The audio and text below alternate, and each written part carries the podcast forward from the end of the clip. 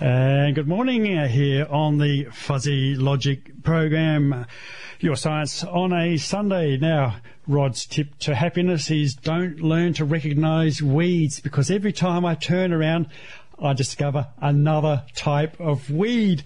And the list is endless. We've got uh, gamba grass, serrated tussock, St John's wort, African lovegrass, bamboo, buffel grass, uh, privet, uh, three corner jacks. I keep finding three corner jacks in my bicycle tires. Oh, they're driving me nuts. I've picked so many flat tires.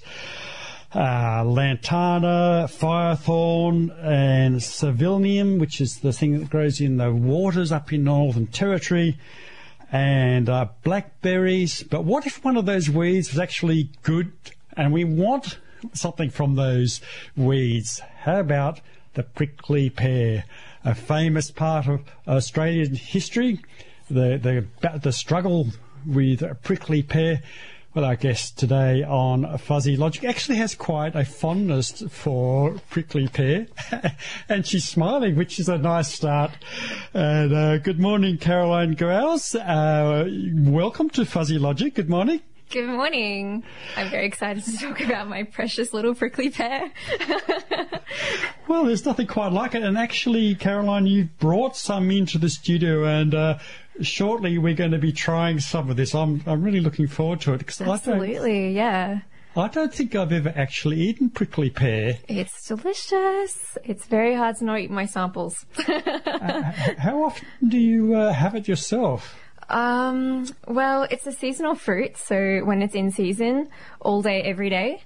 Um, but we've worked on a number of conditions or drying conditions, juicing conditions, jams, all sorts of things at the University of Canberra so that we can have it year round. Um, so in winter I have prickly pear porridge. do, do, you have it with your cereal? How do you eat it? Uh, I like it fresh. I put it in smoothies. We've made a couple of jams with it, so it's very good because it comes in lots of different colours. So white, orange, and purple. Um, but in season, I kind of have it with my fruit and yogurt in the mornings. I, I, should say that you're doing a, your PhD on the topic of mm. uh, uh, prickly pears. Yeah, super nerd on it. yeah, at the University of Canberra and their nutritional benefits. Absolutely, yeah. Absolutely. Before we get into that, though, uh, th- there's quite an interesting history to the prickly pear, right? Mm, and yeah. you were telling me a little bit about that before we came on air. Where, where does it come from? So the prickly pear is actually native to Central Latin America, and in that region, it's used as all sorts of resources. So it's a low resource intensive crop as a cacti. So prickly pear is the fruit that grows on the cacti. Um, and in those regions, it's used as a source of food, traditional medicine, hedge plants, natural dye, all sorts of stuff. So um, because it's so useful, it's also been brought into other regions like Europe and Africa. So it's got really strong history in Italy, Spain as well. It's uh, pretty cool. yeah, you, have got a little container of it on the desk in mm, front of you there. Yeah. And uh, as I say, we're going to try uh, eating it uh, on air soon. Actually, it reminds me of being in the ABC studio and they brought out uh, prawns and olives and stuff like that. and, and, the host, uh, I can't remember his name, was uh, we were all chowing down this stuff. let's just describe what the prickly pear plant looks like. You said it's a cactus. Yeah, right? so yeah. my research is in the Opuntia cacti. So some listeners will be shaking in their boots. Devil cacti, they'll say. um, so it's a green cacti and it's like a round cacti pad that grows on top of other cacti pads. And on these pads, there's pretty large spikes on them, and they have the fruits growing on the top of the round cacti paddle. Um, so the fruits come in white, orange, purple, um, for the listeners at home, it kind of looks like one of those uh, dragon eggs from Game of Thrones. uh, Just a little one. uh, but the, the, the, cactus, the what do they call those segments? They're not really leaves, are they? They, they mm, the, yeah. the, the, succulent green with a sort of the waxy surface, right? Absolutely, yeah. So in uh, various countries, they have different names for them. Uh, the, the common one is the cladode, So just a weird sounding name, Cladode. It's the leaf. Yeah. C L I C L A D O D E. So Cladode. yeah. Mm. Okay. Yeah. Yeah. So it's almost got the texture of, I guess, well, structure of aloe vera. Yes. It's pretty cool. Um, and the like the goo inside is used in paints and it's used um, as a glue as well. you mean the, the cool, fruit yeah. inside the plant itself, not in the fruit? Yes, so in the leaf. So the leaf's also edible as a, a vegetable. Really? So um, many of the re- uh, in Mexico, a lot of people actually stir fry it, and you can buy it pre-chopped up in the supermarket. It's really cool. so it's a Oh. really, really useful crop. Oh well, stay tuned to Fuzzy Mm. Logic with Caroline Gouws uh, for more culinary tips on prickly prickly pear. Yeah, let's eat it. Okay, I- I'd love to try. So I, I presume you've eaten the body of the plant, right? yes. And wh- how did you find it? Ooh, um, crunchy, Crunchy. crunchy. Let's go with crunchy. Yeah, yeah. Was it? You, it's it's like a vegetable, like capsicum almost, where you can stir fry it or do all sorts of things to it. okay. Yeah, So crunchy in the raw state. Could Mm. you eat it raw? I'd say so. Yeah, Yeah, yeah. I have. have? I'm still living. um, so yeah, so it's used in salads, stir fries, sautéed, boiled. It can be turned into a mash as Really? well. Yeah. Yeah. But my research is more in um, prickly pears, so the fruit and In what I fruit. can do with it. Yeah. I know. I'm just fascinated by this plant, so I, I really wanted to, to Oh explore is a bit a more. wonder plant. Well, you mentioned aloe vera, and so it's got a bit in common. Do you know where aloe vera I presume, comes from? I presume it's from another uh, arid region, I'm not too sure, actually. Yeah. but that, that's used for cosmetics and stuff like that. Um, Absolutely. You yeah. can consume aloe vera as well. Um, but due to like the cacti's characteristics, so um, it's similar to a succulent like aloe aloe vera um, or other similar plants. It's made for really hardy, drought resistant regions Yeah, or yeah. drought stricken regions. So it doesn't like too much water. Yeah, so that's what's so appealing about this cacti and the prickly pear. It doesn't require pretty much any maintenance. It doesn't require that much water. You don't have to maintain it.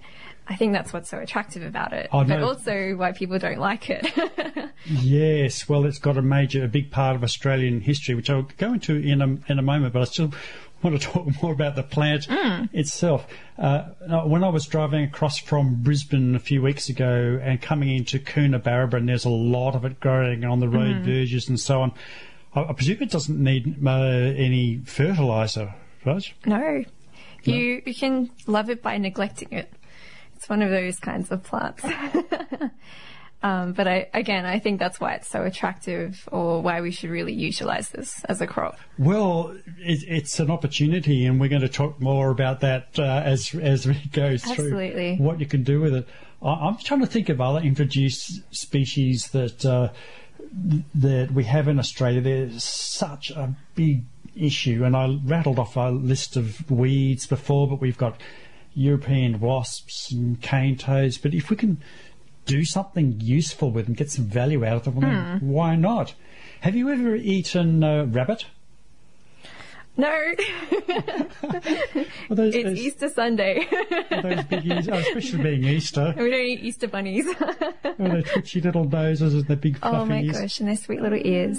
But I do understand that it affects the Australian environment, and we do need to respect that. Yeah. Um, Yes. But also, they're adorable. yes. Yes. Well, I guess the prickly pear and the rabbit have a lot in common, and uh, blackberries too. Mm, yeah. Blackberries are incredibly invasive and very aggressive species. Right through the snowy mountains region, you see great swathes of creeks and hillsides being smothered by the stuff. Absolutely, yeah. Yeah. Now, just want to go back to something you said about the cactus or cacti, plural, double I at the end, right? Uh, grows on a pad. You said. What What did you mean by that? So the cacti leaf is shaped like a round chopping board, if you will, Mm-hmm. and it sits upright And instead of having branches, it grows another cacti pad from the other cacti pad. And eventually you just have this, I guess, collage of leaves that grow prickly pears on them. Ah. So it's a really interesting look, yeah. And when, when is it one of those plants that when you chop it up, if you leave a bit on the ground, that it'll sprout again? Absolutely, Yeah? yeah. So asexually reproductive plant.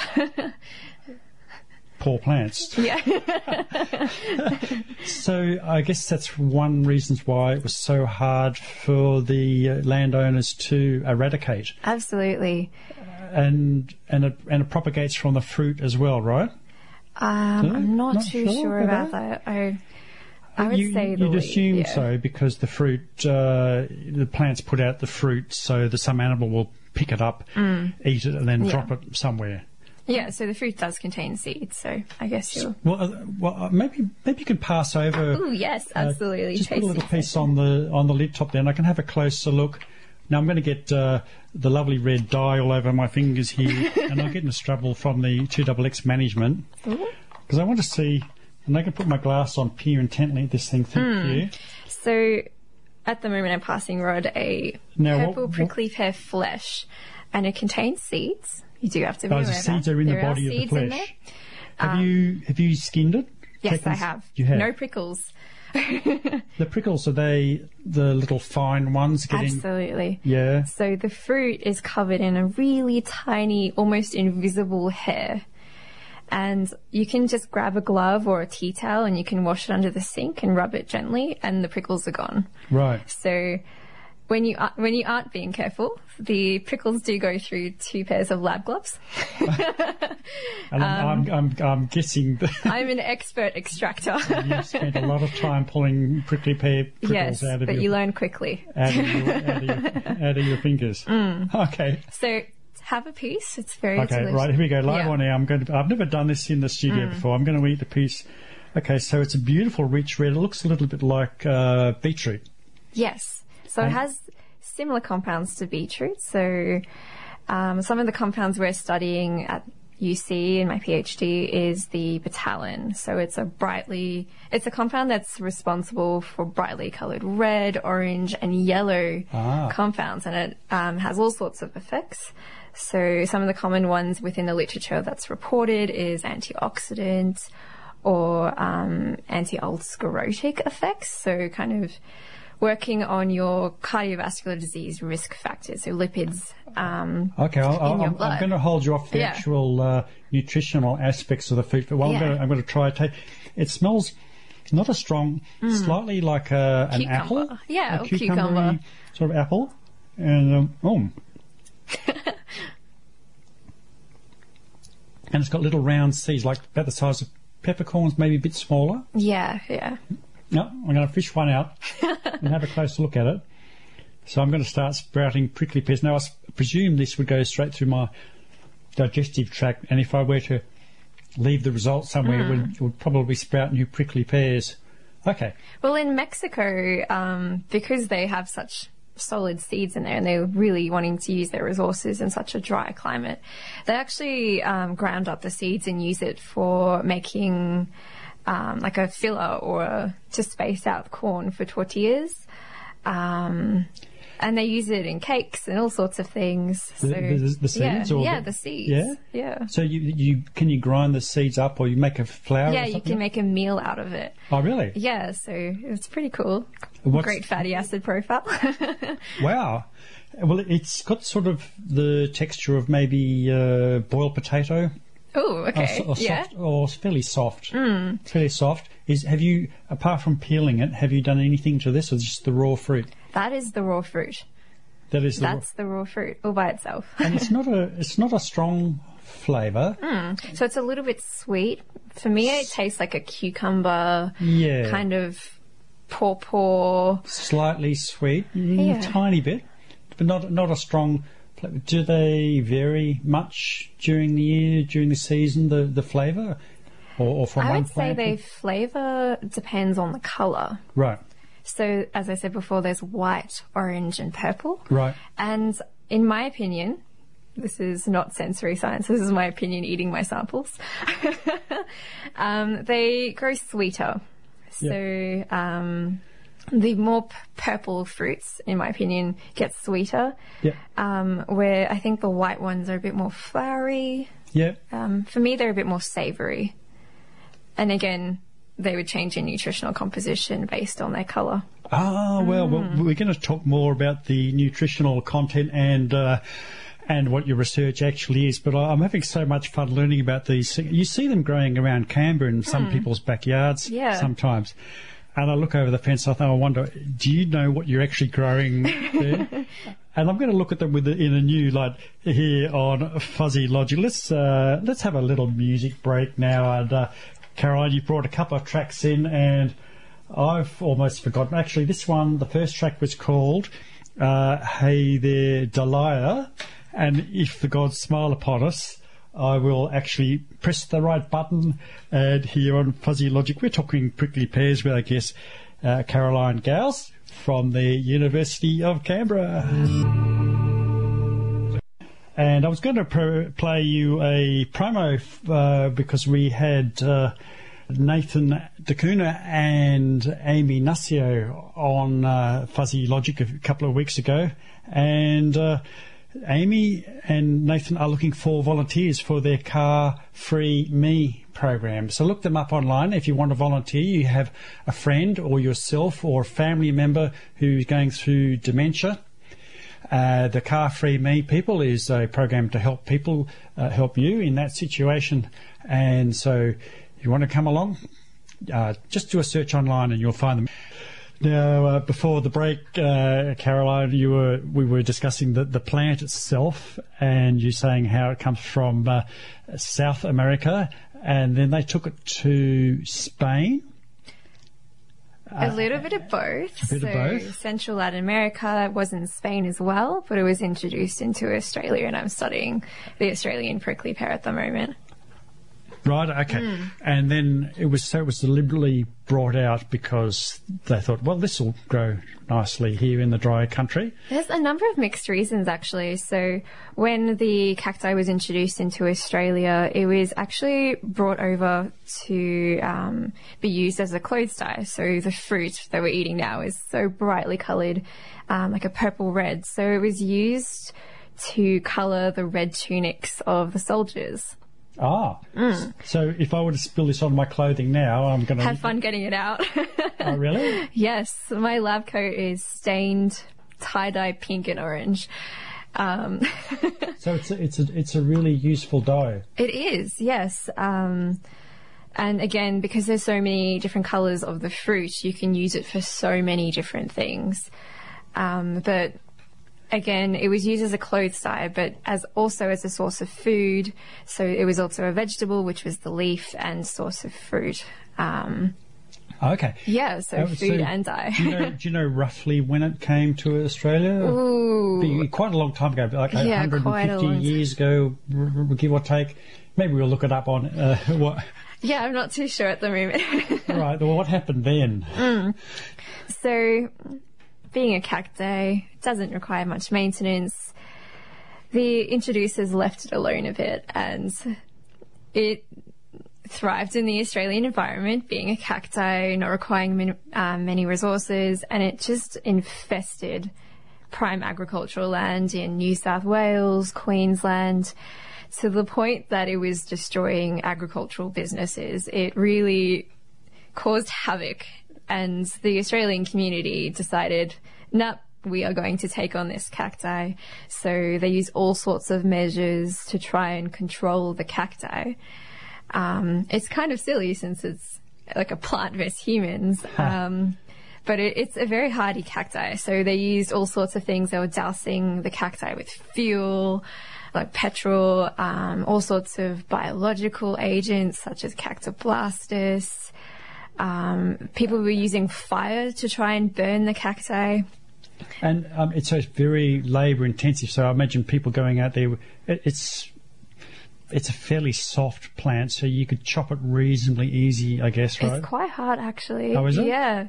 Um, it takes quite a bit of force to to snap a pad of the cacti off, so the the leaf. Um, but eventually, once it was controlled, there was a um, Conserva- Conservation Act placed where the Opuntia cacti was just classed as a national weed of significance. So you're not allowed to grow, Yeah. sell, trade the cacti at all. Yeah. And this is all with the exception of the species I'm studying, Opuntia ficus indica, which is commercially and legally sold today. oh, so there's multiple species of Absolutely. So the Opuntia um, species, it's a whole family of cacti. Um, and that's what's causing havoc in Australia. Absolute havoc. Um, and that's what makes my thesis so interesting. I, I'm Yeah. just still going, having a mental image of uh, some of those landscapes and these, and I've seen pictures of it. Just these things, uh, just like you said, smothering the the whole paddock, Mm. and and going out in the field and trying to hack this thing off, and, you, and it's got those nasty spikes. Yes. So the spikes on the the body, the uh, what do you call them? The segments, the petals, or the, Oh, the cladode, the leaf. the uh, yeah, those things. it's an odd name. Yeah, uh, and so you're going to wear thick gloves. It's hot, Mm. and you hack the jeebus out of this bloody plant, right? And then you leave a bit lying on the ground, and it grows again. And it grows again, and the, you don't get the pad out. So it's got a root. I, I suppose it's got quite an extensive root system under the ground too. Uh, well, it's fibrous, a fibrous root, um, which is pretty cool. But again, the whole reason people use cacti as well in their native region, so um, Mexico, Central, Latin America, was it's also used as a fencing plant. Oh, really? So in Africa at the moment, Yeah. a number of um, communities use it to fence their townships or communities from predators. Well, it's it'd be it'd be quite an intimidating barrier, wouldn't Yeah, it? Yeah, I mean, if you're a lion, do you want to be pricked by a cacti? oh. so it's it's got so many uses, and I think um, we do need to do research into the cacti because it has many, many resources. And uh, so multiple species were brought into Australia, right? Yeah. Okay, and they went absolutely berserk. And then there's this one species. Now, is it still, which I won't try to re- repeat the name, but uh, Puntia ficus indica. okay, my Latin's not that great, but. Uh, do, do you know what the Latin actually means literally? Uh, would- um, I think I'm speculating here. Yeah, yeah. Um, it's associated with Indian fig. So the other name for prickly pear is Indian fig. ah, okay. Yeah. Okay, righto. So is that still a national weed of significance? The Opuntia family is. Yes. Opuntia ficus indica is one of the exceptions. Okay. Um, so in specific states, there's regulations about yes, you can have this or no, you can't. So in Western Australia at the moment, you can't have this species, Mm-hmm. but in almost every other state, this is Okay. a go card. You're fine. Now, the, the, the, the Cactoblastis you mentioned is one of the great success stories of biological controls, unlike, uh, there we mentioned the cane toad. yeah. Shaking my boots. Well, they actually are. I've got a key ring made out of a, uh, out of a. Ooh. No, the leather. The leather is really beautiful. I I mean, if I look closely at it, it's actually a fairly creepy object because it, it's like a warty frog. But the leather is actually really good, and I think the uh, the glands, the poison glands on their shoulders, uh, have some bioactive, some useful medical properties, which I won't go into because I don't know. but I think some research is being done on that. Anyway, so the Cactoblastis is what? It's a grub of some sort. Um, so I think it's a grub. I, I think it's a grub. There's quite a few um, like wormed grubs, beetles that have been used. Mm-hmm. Um, I think recently there was one um, worked. I think it was by CSIRO. I'm speculating here. Yeah, Um, and it was about to be launched, and several people within ACT in New South Wales agreed to have this on this beetle on their properties, and then it was. Um, I think the project was cut. I'm not too sure. Ah. Well, But- uh, so, so it's a beetle, right? Uh, uh, and the dung beetle, and there's the dung beetle, of course, is another great success Mm. story, isn't it? Biological control. It was so many different things. There's like zebra moths, um, all sorts of like white. I think it's a white grub. Yeah. Um, there's lists and lists and lists of things that have been used to try and control this cacti. And my research is more, how about we eat it yeah, I, I, keep I keep putting you off that question because I just find the plant so interesting. It's it's insane. It's love. Do you see why I'm so obsessed with it? uh, uh, dear listener, I wish you could see uh, Caroline's face as she says that because uh, uh, we you, oh, we had uh, Bryan Lessard on the show about a couple of years ago, and he loves flies. He works for the CSIRO. He's an entomologist, taxonomist, and he loves flies. Not so much the house flies, but the black soldier fly that is uh, used to. Uh, there's a plant out here in, in Fyshwick, uh, Olympia Yarger, and she's got a company called Goterra, and they take food waste and they feed the food waste to the maggots of the black soldier fly, right, and then turn it into animal feed. Huh. And, and it's wonderful. And I wonder if it's high in protein. Yeah, high protein, Yeah. and and the black soldier fly adults, the fly itself stage, doesn't uh, eat, doesn't even have a mouth, so you'll never have it in your barbecue. We have nothing in common then. Uh, yeah, yeah. Uh, but uh, so there you go. That's uh, but they're, they're a native Yeah. native species. But I, I, I love it when when I talk to somebody who's got a passion for something that everybody else hates.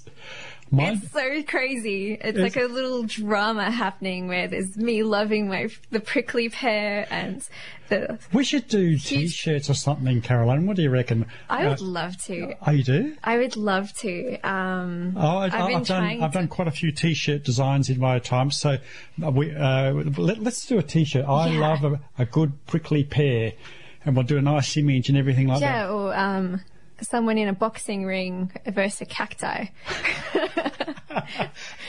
And she's got to do I mean, something. this is how crazy the situation is in Australia with this hate for the cacti and how much we could actually benefit from using it. Well, uh, we, we, we're going to we're definitely going to talk more about that. But uh, uh, you also remind me of uh, one of the very first interviews I did on Fuzzy Logic way back when I was a little boy, and uh, Phil Bradbury, his name is, and he's a prominent person in the uh, community in Canberra because he's the European wasp control person. Ooh. And I, I really enjoyed talking to Phil. Uh, but the European wasp is a really, really nasty pest, and I don't think there's anything good you can do with a European wasp. Well, maybe we could give it to the fly guys and they can eat it for protein. Oh, I don't know. Maybe you can. I, I, I've nuked two of the nests around our home hmm. recently, and my wife just got stung by one, and they leave a really big, nasty wheel.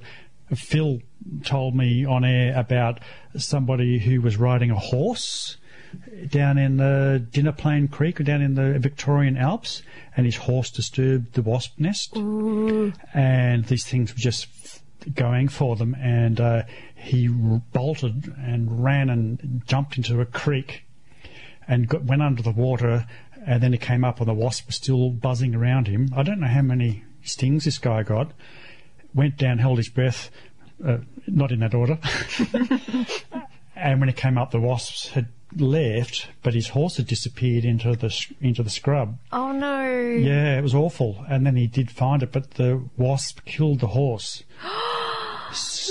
I know, but you, yes, can you imagine an animal the size of a horse Oof. being killed by wasps? It's just horrendous.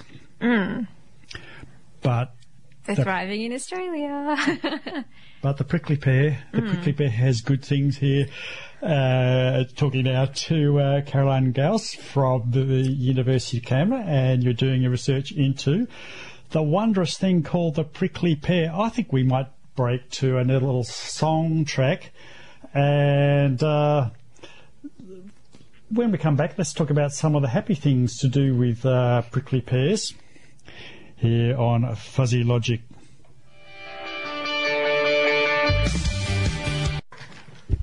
and a bit of music to liven your day here on Fuzzy Logic. And if I'm not mistaken, that was Pink, wasn't it? yes, it was. and my guest Caroline Gouws from the University of Canberra. We were bopping away in the studio here on 2XX. By the way, please uh, subscribe to 2XX because it costs a lot of money to keep us going.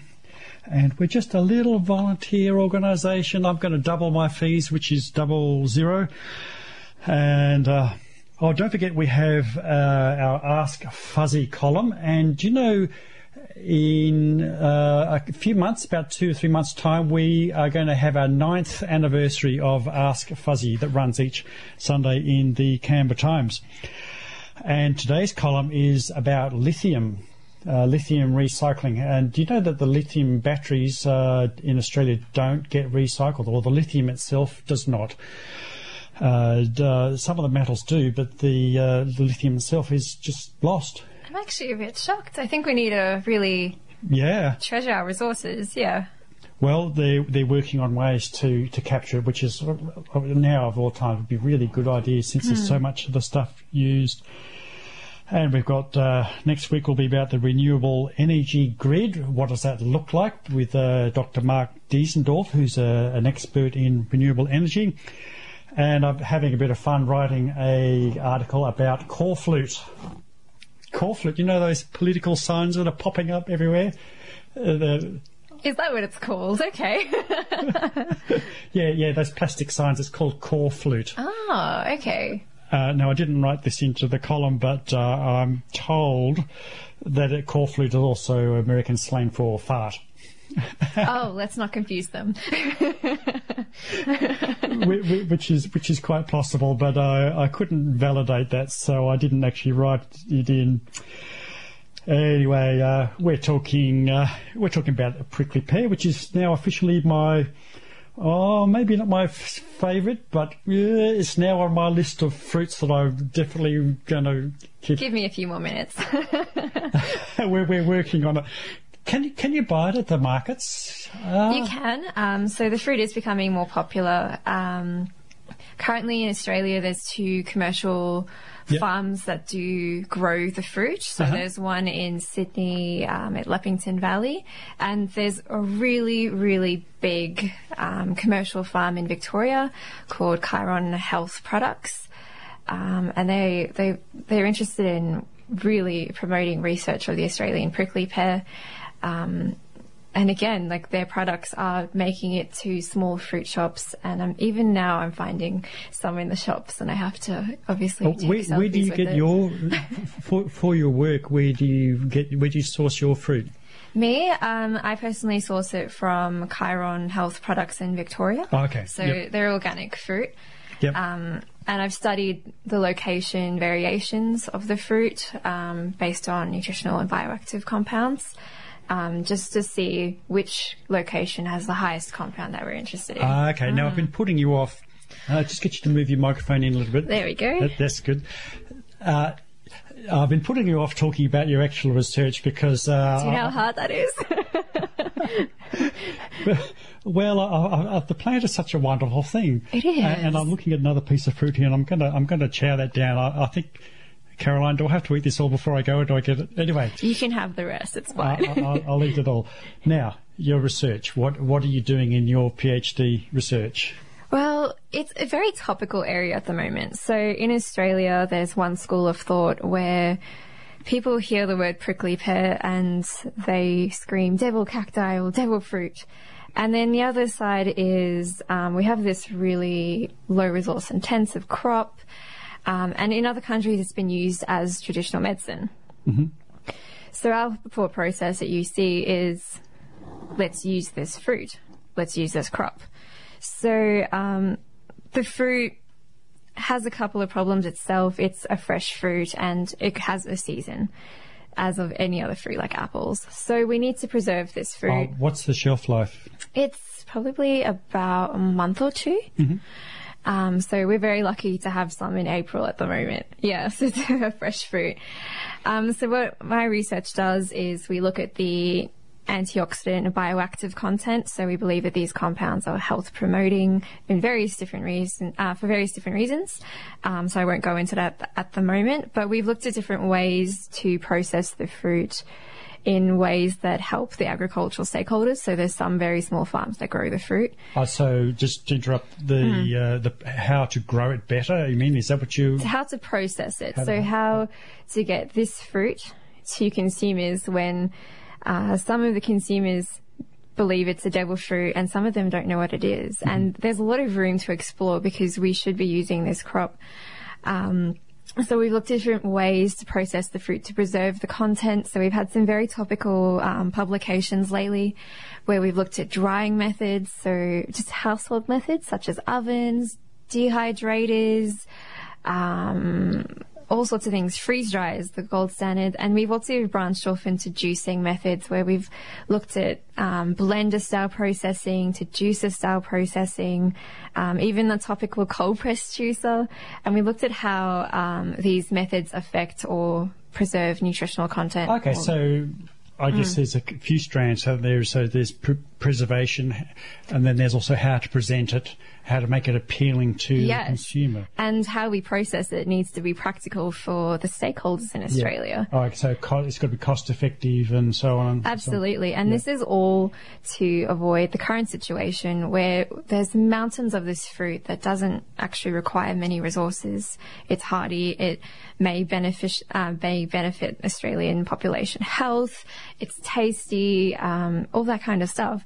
But at the moment, it currently goes to food waste. So we need to go through this method of finding products that Australians like, will use, beneficial for health content, um, and all that kind of stuff. So we've looked at nutritional analysis, we've quantified what's in it, and we're about to move on to clinical trials because the whole reason that we're looking into this crop is because of its traditional medicine use. I, would have thought that uh, presenting, like I've just been eating, and in fact I've left bits of red all over the studio.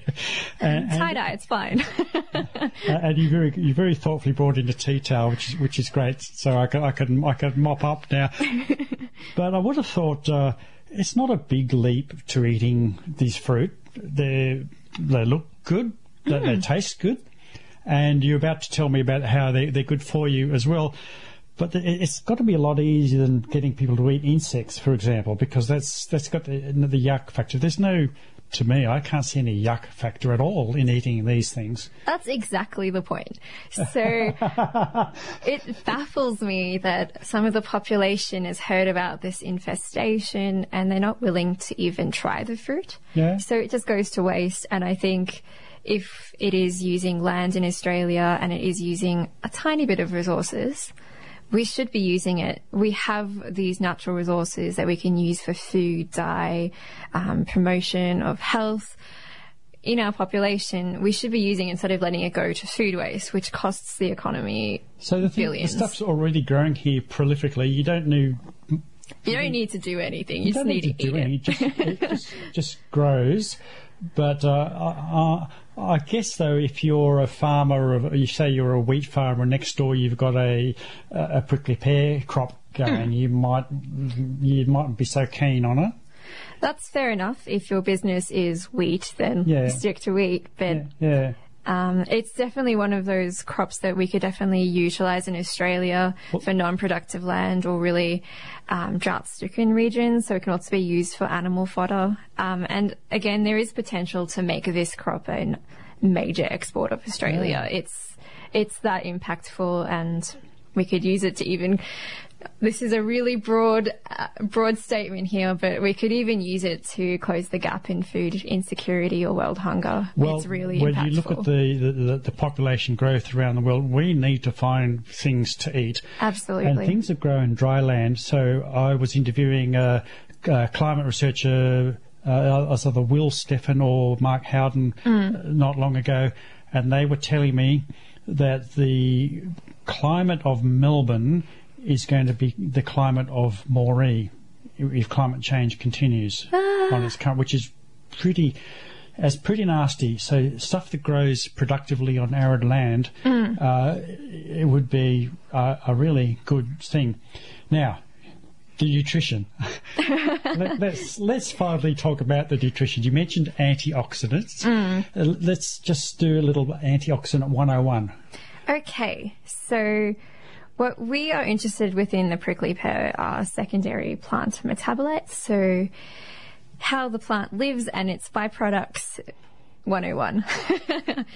um, so we're interested in bioactive compounds, so you might know a few of them just thrown around in, I guess, the health food trends at the moment, such as phenols, flavonols, carotenoids, all kinds of things. Um, so we're interested in bioactive compounds that have antioxidant effects. Can I can I just just pause you for a moment Hmm. there? And you've used the technical term bioactive, Biologically active compounds. active. So So they do things. so there are things that are not biologically active. So if I So they're in materials, plant materials or human mat- Well, I'm looking at plant bioactive compounds. So, um, well, what, guess things well, if that I if transfer I ate uh, if I ate a teaspoon of sand, right, the sand would just go straight through me, and it would have it wouldn't interact with the chemistry of my body. Mm. Right, so is something that's uh, bioactive. It it then is active yes. in. So it transfers electrons at some point. oh, okay. So Mm. you got some nice electrons. Okay. yeah, buzzing. All right, no, I, I interrupted Mm. you. So you was you carotenoids and other a whole family of, of Yeah. chemicals. So they're classed in all different hierarchies. I typically use um, classification by chemical structure, which is, we won't go into that at the moment. Um, but basically, some of these compounds have antioxidant effects. So they scavenge free radicals. They stop any bad radicals from causing damage, basically. Um, and there's a lot of theories to go around on how um, antioxidants promote health or stop damage. Um, and that's kind of following that trend, and that's uh, commonly accepted. Uh, so, to interrupt you again, now you, an- antioxidants, right? So free radicals. Now, So they would oxidize. So we're anti-oxidation. yeah, that's right. Yeah. So my understanding, tell me if I've got this correct, but in the process of burning sugars in your body, uh, not sugars, no, she's shaking her head. But well, okay, but your body produces the free radicals, Mm. which then are like a bit of the the louts at the bus stop that go and spray painting the walls. And Yeah, we don't want those bad, Yeah. bad people. all right, so can you correct me where where I was going wrong about free radicals? So generally, when you're living your day-to-day life and Yeah. you're breathing and eating and all that kind of stuff, you will naturally produce radicals. Yep.